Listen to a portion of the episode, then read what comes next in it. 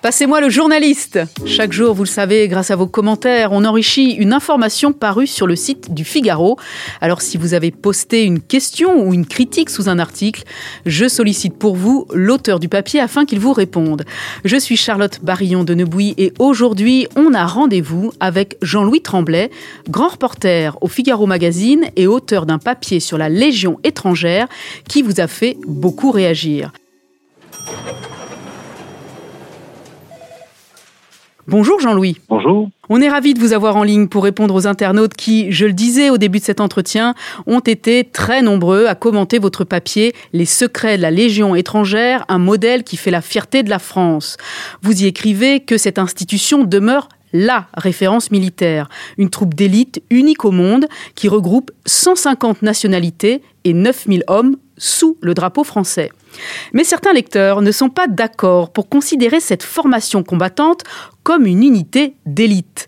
Laissez-moi vous citer quelques-uns de leurs commentaires. Celui d'Elvire d'abord. « Ce n'est pas du tout une troupe d'élite, ils servent juste de symbole ». Un internaute anonyme écrit quant à lui « C'est de la publicité, ce n'est qu'une institution de propagande », alors qu'un autre internaute compare la Légion à, je cite, un bon régiment d'outre-mer, à qui Yogi Ber, un autre internaute, reproche le peu de faits d'armes. Jean-Louis Tremblay, que vous inspirent ces commentaires ? Que répondez-vous à ces internautes ? Qu'est-ce qui fait en définitive de la Légion étrangère une formation d'élite ? Je vais vous dire que c'est une troupe ou un corps d'élite, comme on veut, quel que soit le terme, parce qu'elle est reconnue comme telle sur tous les terrains d'opération, notamment sur lesquels je me suis rendu en tant que grand reporter. Si on interroge un Marines ou un SAS anglais, et là on est quand même dans le haut du panier, tous vont vous répondre, leur modèle, c'est la Légion étrangère. Ça, c'est pour l'aspect troupe d'élite. Pour l'aspect symbole, évidemment que c'est symbolique puisque c'est une troupe qui a 2 siècles. Il n'y a pas beaucoup de régiments ou de troupes ou d'unités qui ont 2 siècles en France. Donc, évidemment, c'est un symbole et c'est un symbole aussi d'intégration d'étrangers et qui fonctionne. Quant à la propagande, je ne vois pas en quoi je ferai la propagande. Je ne suis pas officier recruteur de la Légion étrangère, donc il n'y a pas de propagande dans mes propos. En ce qui concerne la remarque de l'internaute qui dit « c'est un bon régiment d'outre-mer », c'est totalement faux. D'abord, la Légion étrangère n'est pas un régiment. C'est une unité complète, une sorte d'armée dans l'armée, qui comporte une dizaine de régiments, régiment d'infanterie, régiment de cavalerie, régiment parachutiste, régiment du génie. Donc un régiment, pour mémoire, ça fait à peu près 1000 hommes. La Légion en compte 9000, donc vous voyez qu'on a quand même plusieurs régiments. Deuxième point, il indique régiment d'outre-mer, c'est faux. 8 de ces régiments sont basés en métropole et seulement 2 sont outre-mer.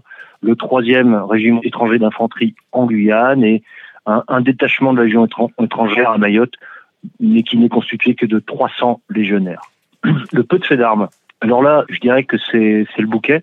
En 2 siècles d'existence, la Légion étrangère s'est illustrée dans toutes nos colonies, de l'Algérie à Madagascar, en passant par le Tonkin et la Cochinchine. Elle a combattu pendant la Première Guerre mondiale. À ce sujet, d'ailleurs, il existe un poème célèbre de Pascal Bonetti qui dit « Qui sait si l'inconnu qui dort sous l'arche immense, c'est-à-dire l'Arc de Triomphe, n'est pas cet étranger devenu fils de France, non par le sang reçu mais par le sang versé ?» Donc la Légion, effectivement, pendant la Première Guerre mondiale, a donné son tribut, et entre les deux guerres, pendant la Deuxième Guerre mondiale également. Quant à, évidemment, la guerre d'Indochine, on peut dire que c'est une guerre qui était faite par un corps expéditionnaire de professionnels, donc légionnaires étant des professionnels, ils ont évidemment un lourd bilan. Je rappellerai que sur les 60 000 morts de la guerre d'Indochine côté français, plus de 10 000 étaient des légionnaires. Je pense que ça se passe de commentaires. Jean-Louis, voici un commentaire qui saura vous intéresser. Comment peut-on être fier de confier la défense du pays à des mercenaires étrangers et des repris de justice ? Jean-Louis, si on met de côté la fierté à laquelle Tristounet, c'est son pseudonyme à cet internaute, fait référence, son commentaire soulève la question de la sécurité de notre pays.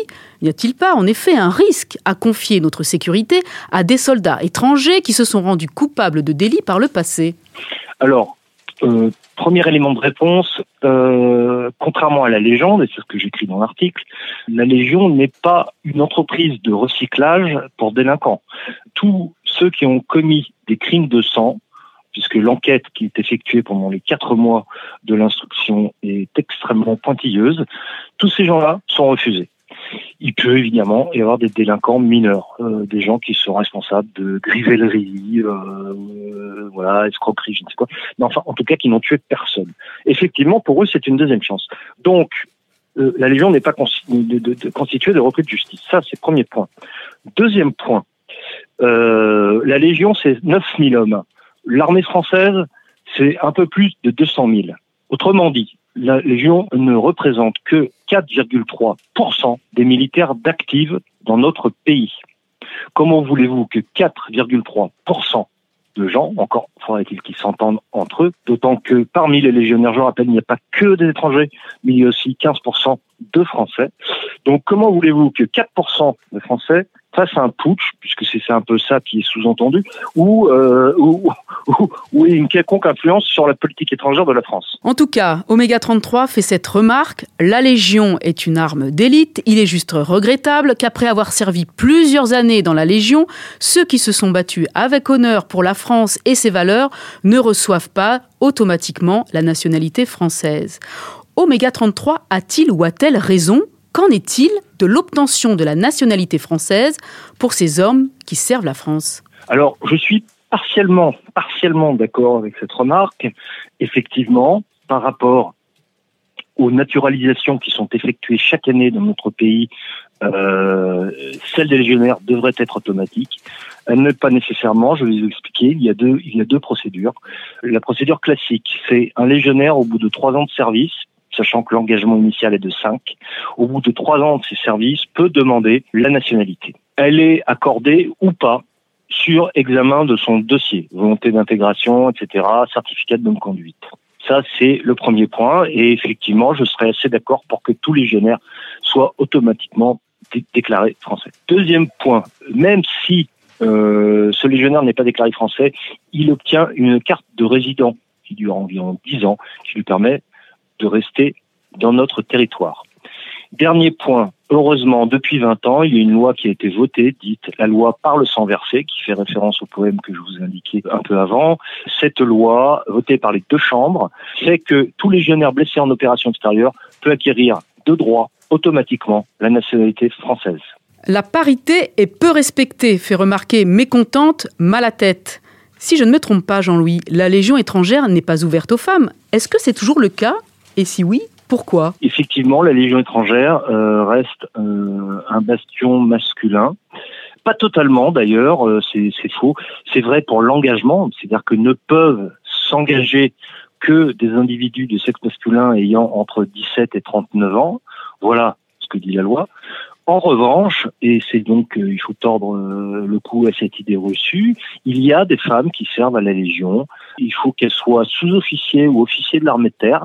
Et ensuite, elles sont affectées, mais non pas dans des compagnies ou des escadrons de combat, mais dans des unités de soutien, de médecine ou d'administration. Mais il y en a, et je rappellerai qu'il y a même eu une femme légionnaire pendant la Seconde Guerre mondiale, qui s'appelle Suzanne Travers, et qui a terminé d'ailleurs dans la Légion avec le grade d'adjudant-chef.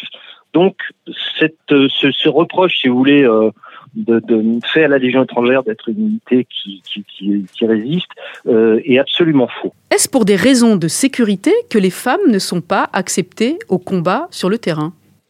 Alors, il y a plusieurs raisons. Il y a d'abord l'histoire. C'est une longue histoire. Imaginez que c'est une unité qui a été créée il y a 2 siècles. Nous sommes en 1831. Les mœurs ne sont pas les mêmes, les idées non plus. Donc, à l'origine, évidemment, il n'y a pas de féminisation. Donc ça, c'est le premier point. Or, la Légion est très attachée aux traditions qui confinent parfois aux rituels.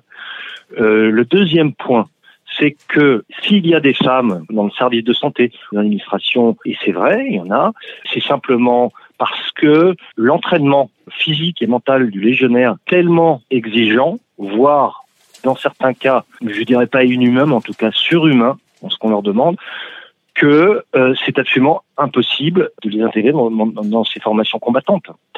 Troisième point, Il est évident que, pour des raisons, ces gens vivent en chambrée par six, de promiscuité, c'est la promiscuité de la Légion, c'est ce qui fait son esprit de corps, sa cohésion, de promiscuité et de différence d'origine nationale de ces éléments, c'est-à-dire que ces gens viennent de partout, et notamment de pays qui n'ont absolument pas la conception que nous avons en Occident des rapports hommes-femmes. Vous pouvez avoir, je ne sais pas, quelqu'un qui vient de Mongolie, d'Oulan-Bator, de Katmandou ou de Riyad en Arabie Saoudite. Voilà, donc il faut tenir compte de cet aspect spécifique dans l'armée classique, je dirais, dite régulière, qui n'est pas la Légion étrangère, tout le reste qui n'est pas la Légion, c'est l'armée régulière. Là, on peut intégrer éventuellement des femmes, y compris dans certaines unités de combat, parce que elles sont face à des Français, qui ont une nationalité française, élevés dans ce corpus, je dirais, socio-idéologique. Ça n'est pas le cas dans la Légion étrangère, où on a des gens qui viennent de pays qui sont, disons-le clairement, totalement machos. Et ça créerait des problèmes que vous pouvez imaginer. Est-ce qu'il est question, malgré tout, Jean-Louis, que la Légion étrangère intègre les femmes au combat à moyen ou long terme ? Franchement, je peux pas répondre. Je ne suis pas dans la tête des gradés qui sont aux commandes de cette institution. Simplement, je sais que la question fut posée à une époque à monsieur Le Drian, qui était ministre de la Défense. Sa réponse avait été, mais il y a très très longtemps, il faut y réfléchir. Je ne sais pas. Mais en tant que journaliste, je ne peux pas répondre à cette question. Merci encore, Jean-Louis Tremblay, d'avoir répondu aux internautes. Je rappelle que vous êtes grand reporter au Figaro Magazine. Ce podcast a été produit par Guillaume Cabaret. Continuez à commenter les articles des journalistes du Figaro. Vous le savez, votre avis nous intéresse.